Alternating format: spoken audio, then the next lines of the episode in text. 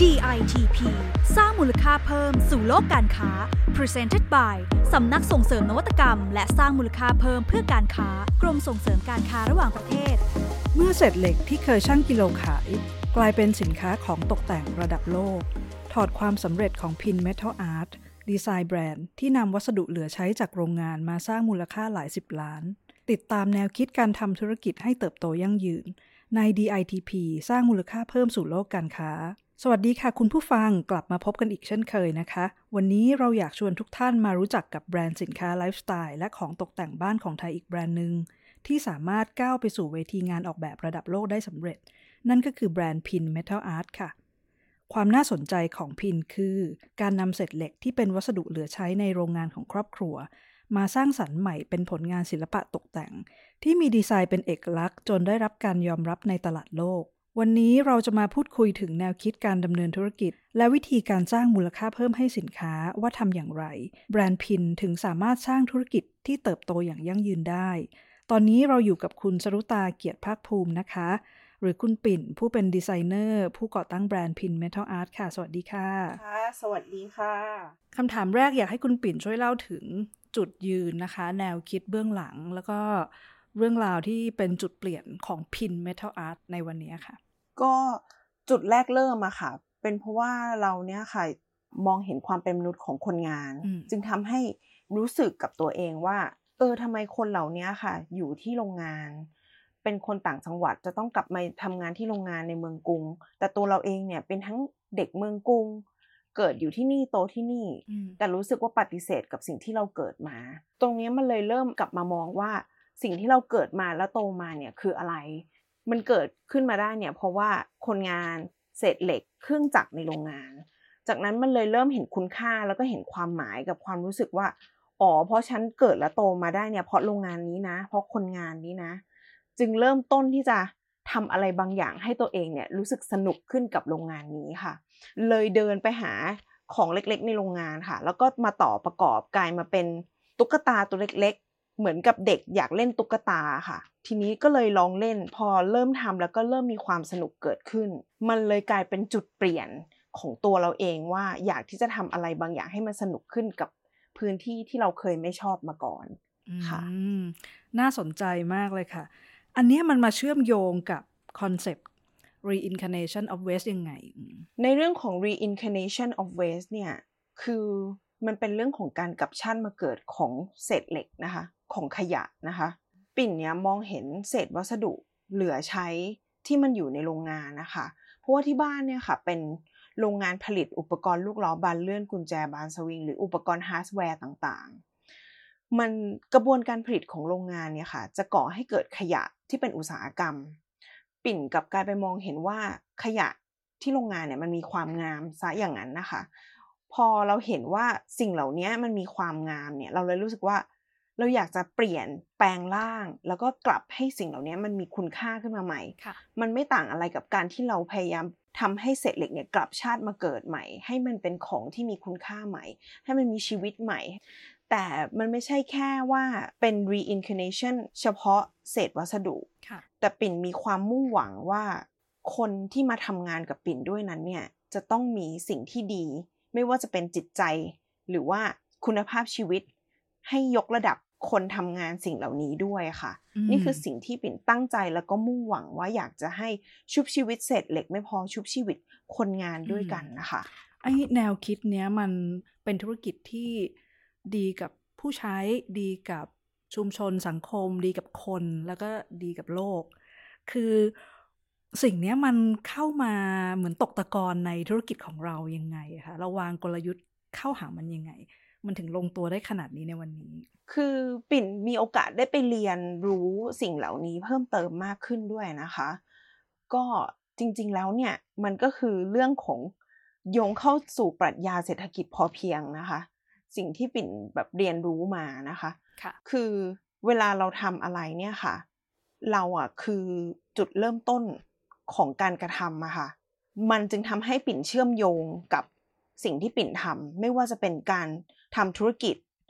เราเริ่มต้นจากตัวเราเองก่อนค่ะ ปิ่นพิสูจน์ตัวเองว่าเรามีความสุขหรือเปล่า จากการทำงานเหล่านี้อืมเรารู้จักตัวเองแล้วประมาณตัวเองแล้วว่าเรามีความสุขกับการทำงานศิลปะและธุรกิจ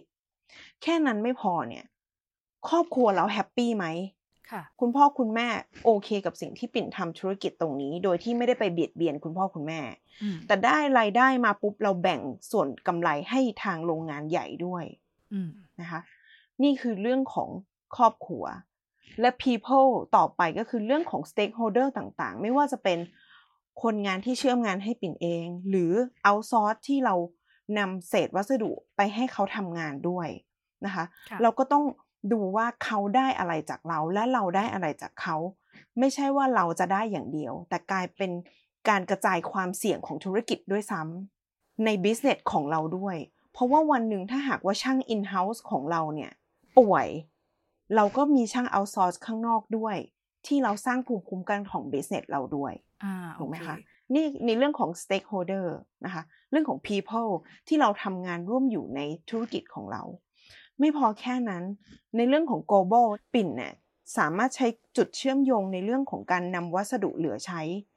มาใช้งานเพื่อสร้างงานขึ้นมาใหม่ มันก็จะครบลูปว่า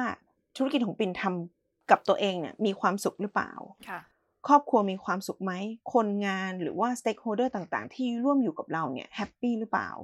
สำคัญก็คือเรื่องของโลกใบนี้ที่เราทำงานอยู่เนี่ยเราเนี่ยเป็นจุดเริ่มต้น เราอะเกื้อกูลกันและกันกับสิ่งที่เราดำเนินอยู่หรือเปล่า มันเหมือนกับเราทำอะไรอะมันก็เป็นเรื่องของผลของการกระทำกับสิ่งที่มันเกิดขึ้นนะคะ อืมโอเค เข้าใจแล้วค่ะ ค่อนข้างชัดเจนมาก ทีนี้ถ้าอยากจะถามว่า หากมีรุ่นน้องนักออกแบบ หรือว่าผู้ประกอบการที่เขาอยากจะดำเนินธุรกิจ หรือว่าประกอบอาชีพในแนวทางนี้บ้างเนี่ย เขาจะต้องเจอกับอุปสรรคอะไรบ้าง หรือมันมีโจทย์อะไรที่เขาจะต้องเอาชนะให้ได้ มันเป็นเรื่องยากนะคะ กับการที่เราจะมีความหวังดีต่อตนเองกับคนอื่นและต่อโลก มันต้องมี thinking ที่เป็นเชิงบวกก่อน เพราะว่าการที่เรานำเศษวัสดุกลับมาทำให้มันเกิดคุณค่า หรือความหมายและความงามใหม่นั้นเนี่ยเป็นเรื่องที่จะต้องพิสูจน์มาก ๆ ค่ะ เพราะว่าค่ะความที่เป็นขยะเนี่ย มันไม่มีความงดงามค่ะเราต้องใช้ความสามารถแล้วก็ต่อสู้กับสิ่งเหล่านี้มากขึ้น แล้วก็ต้องมีเจตนาที่ดีที่จะอยากจะถ่ายทอดออกไปสำคัญอีกอย่างคือ ต้องนึกถึงว่ามันมีผลกระทบต่อชีวิตใครบ้างอืมหรือผลกระทบต่อสิ่งแวดล้อมหรือเปล่า หรือผลกระทบในแง่ลบหรือแง่บวก แต่ถ้าหากเราจะทำจริงๆ เราต้องพยายามทำให้มันเกิดแง่บวกให้ได้มากที่สุด แง่ลบมันอาจจะมี ไม่ใช่ว่าทุกคนจะดีเสมอไปค่ะมันมีแต่มีในเปอร์เปอร์เซ็นต์เท่าไหนอ่าลักษณะเนี้ยค่ะ น่าจะเป็นแง่คิดที่ครอบคลุมในการที่จะดำเนินธุรกิจไปค่ะ จุดไหนที่มันเป็นเหมือนการ breakthrough ของแบรนด์เราอะค่ะ ที่ทำให้ตลาดนานาชาติตลาดระดับโลกเขา recognize เขาตอบรับแล้วเขาก็ เข้าใจความเป็นดีไซน์ในแบบของพิน Metal Art อย่างแท้จริง อันดับแรกเลยอะค่ะสำหรับเวลาคนไปซื้อของอะค่ะ ก็ต้องชอบของสวยก่อนถูกไหมคะ เราเองเนี่ยก็ต้องทำงานของเราเนี่ยให้มันสวยไว้ก่อนนะคะ แต่สวยอย่างเดียวเนี่ยมันไม่พอมันต้องจูบหอมด้วยถูกไหมคะอืมปิ่นตั้งเป้าหมายเอาไว้ค่ะว่า เศษเหล็กของปิ่นเนี่ย มันจะต้องเปลี่ยนการรับรู้ของคนให้ได้ค่ะ คือมันจะต้องไม่เป็นขยะ นั่นคือจุดเปลี่ยนสำคัญ ที่ทำให้คนต่างชาติเขาไม่เห็นแล้วเขารู้สึกว่ามันพิเศษกว่าสิ่งอื่น เริ่มต้นจากความงามที่มันแปลก คนทุกคนคิดว่าปิ่นพันชิ่งแบบเนี้ยคือปั๊มเศษออกมาให้มันเป็นแบบนี้ แล้วก็เอามาประกอบแบบนี้ ซึ่งในความจริงคือมันไม่ใช่ มันเป็นการนำเศษวัสดุมาต่อประกอบใหม่ เพราะว่า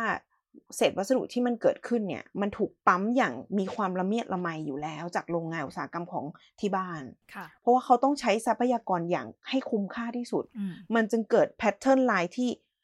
ละเอียดแล้วก็ปั๊มแบบซ้ำๆประหยัดเนื้อเหล็กมากที่สุดอืมตรงนั้นนะคะคือจุดเปลี่ยนที่ทำให้คนต่างชาติหันมามองว่า โอ้โห เปลี่ยนจากขยะให้มันไม่เป็นขยะแล้วอะค่ะ ตรงนี้คือสิ่งที่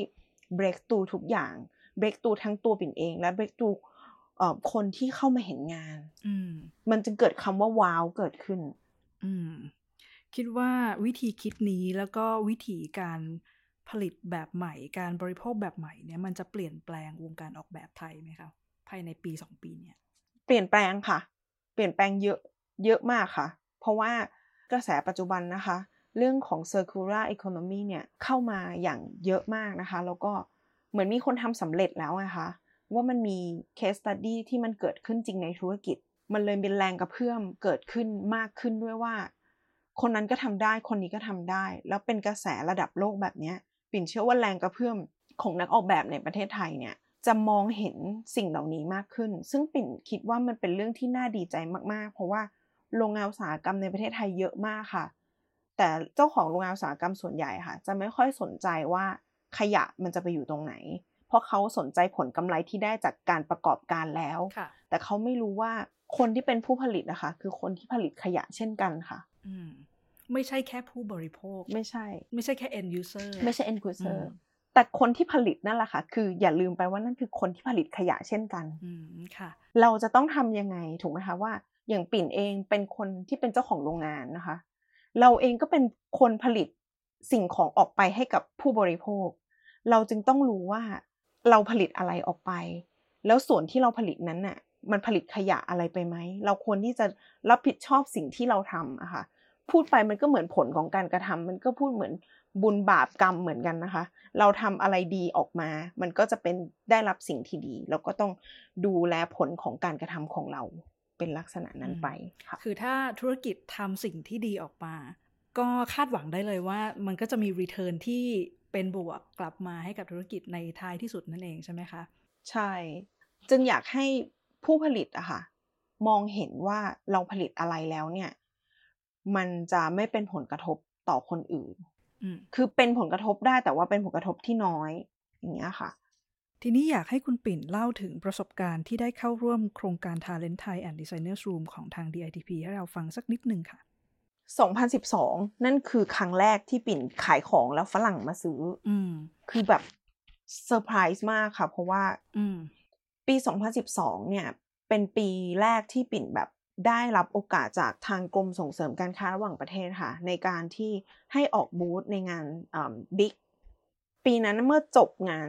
งานแสดงสินค้าครั้งนั้นเนี่ย ปิ่นได้ออเดอร์จากอเมริกาเนี่ย100ชิ้น คือสินค้าเนี่ย10อย่างอย่างละ12ชิ้น เพื่อเอาไปเทสตลาดที่อเมริกา นั่นคือสำหรับต่างประเทศนะคะค่ะแต่สำหรับประเทศไทยคือปิ่นได้ทำงานกับอ่าสถาปนิกชื่อดังอืมเขาก็เหมือนมา select งาน แล้วก็เอาไปเข้าโครงการเขา แล้วโครงการนี้ก็มีชื่อเสียง ปิ่นก็รู้สึกว่าแบบเราไม่เคยรู้มาก่อน แล้วเราก็ไม่รู้ว่าตอนนั้นเนี่ยเขาเป็นใครค่ะก็เลยรู้สึกว่าโอกาสที่มันเกิดขึ้นกับการที่เข้าโครงการของกรมส่งเสริมการค้าระหว่างประเทศเนี่ยค่ะ เหมือนต่อยอด เด็กตัวเล็กตัวน้อยที่มันไม่เคยเรียนรู้ business ไม่เคยเรียนรู้ธุรกิจอะไรเลยอะค่ะแล้วไม่ใช่ว่าแค่ให้โอกาสในการที่จะขายของ แต่มีการเรียนการสอนเกิดขึ้นค่ะมีการเรียนรู้ว่าการค้าระหว่างประเทศคืออะไร จะต้องออกบูธต่างประเทศเป็นอย่างไร แค่นั้นไม่พอปิ่นได้รับคัดเลือกนะคะจากทางฝรั่งเศสให้ไปออกงานแฟร์ที่ Maison et Objet ด้วย ปิ่นได้ออกงานที่เมซงเนี่ยสามปีนะคะ ต่อเนื่องนะคะ พอถึงจุดหนึ่งแล้วเรารู้สึกว่าเราต้องให้โอกาสรุ่นน้องบ้าง ในปีนั้นก็คือขออนุญาตแบบเออเราไม่เราไม่ออกร่วมกับทางทาเลนไทยแต่อืมเราจะไปออกงานแฟร์เองค่ะถึงจุดที่เรารู้สึกว่าเราต้องโตแล้วเราเลย ซื้อบูธเองที่งานฝรั่งเศสเอง แล้วก็ออกมาอีก 3 ปีค่ะ จนถึง 2020 ก็รู้สึกว่ากรมส่งเสริมเนี่ยค่ะทำให้เรากล้าหาญมากขึ้นอืมกล้าหาญไม่พอคือเข้าใจว่าต่างประเทศกับประเทศไทยคือเราต้อง อยู่ยังไงสื่อสารยังไง เราจะทำการค้าการขายกับต่างประเทศได้อย่างไรอย่างเงี้ยค่ะอืมค่ะ จากเด็กที่แบบอยู่หลังโรงงานค่ะ มันถูกมันถูกเปลี่ยนทุกอย่างไปเยอะเลยค่ะ ค่ะดีมากเลย วันนี้ต้องขอบคุณคุณปิ่นมากเลยนะคะ ที่มาแชร์ทั้งแนวคิดแล้วก็ประสบการณ์ด้วย ให้กับคุณผู้ฟังแล้วก็น้องๆนักออกแบบรุ่นใหม่ๆ ซึ่งก็น่าจะได้เจอกับพี่ปิ่นอีกครั้งในโครงการของ DITP ในอนาคตนะคะ ขอบคุณค่ะ คุณผู้ฟังคะเวลาของ EP นี้ก็หมดลงแล้ว พบกันใหม่กับประเด็นน่าสนใจเรื่องงานออกแบบ นวัตกรรม และธุรกิจใน EP หน้า วันนี้ลาไปก่อนสวัสดีค่ะ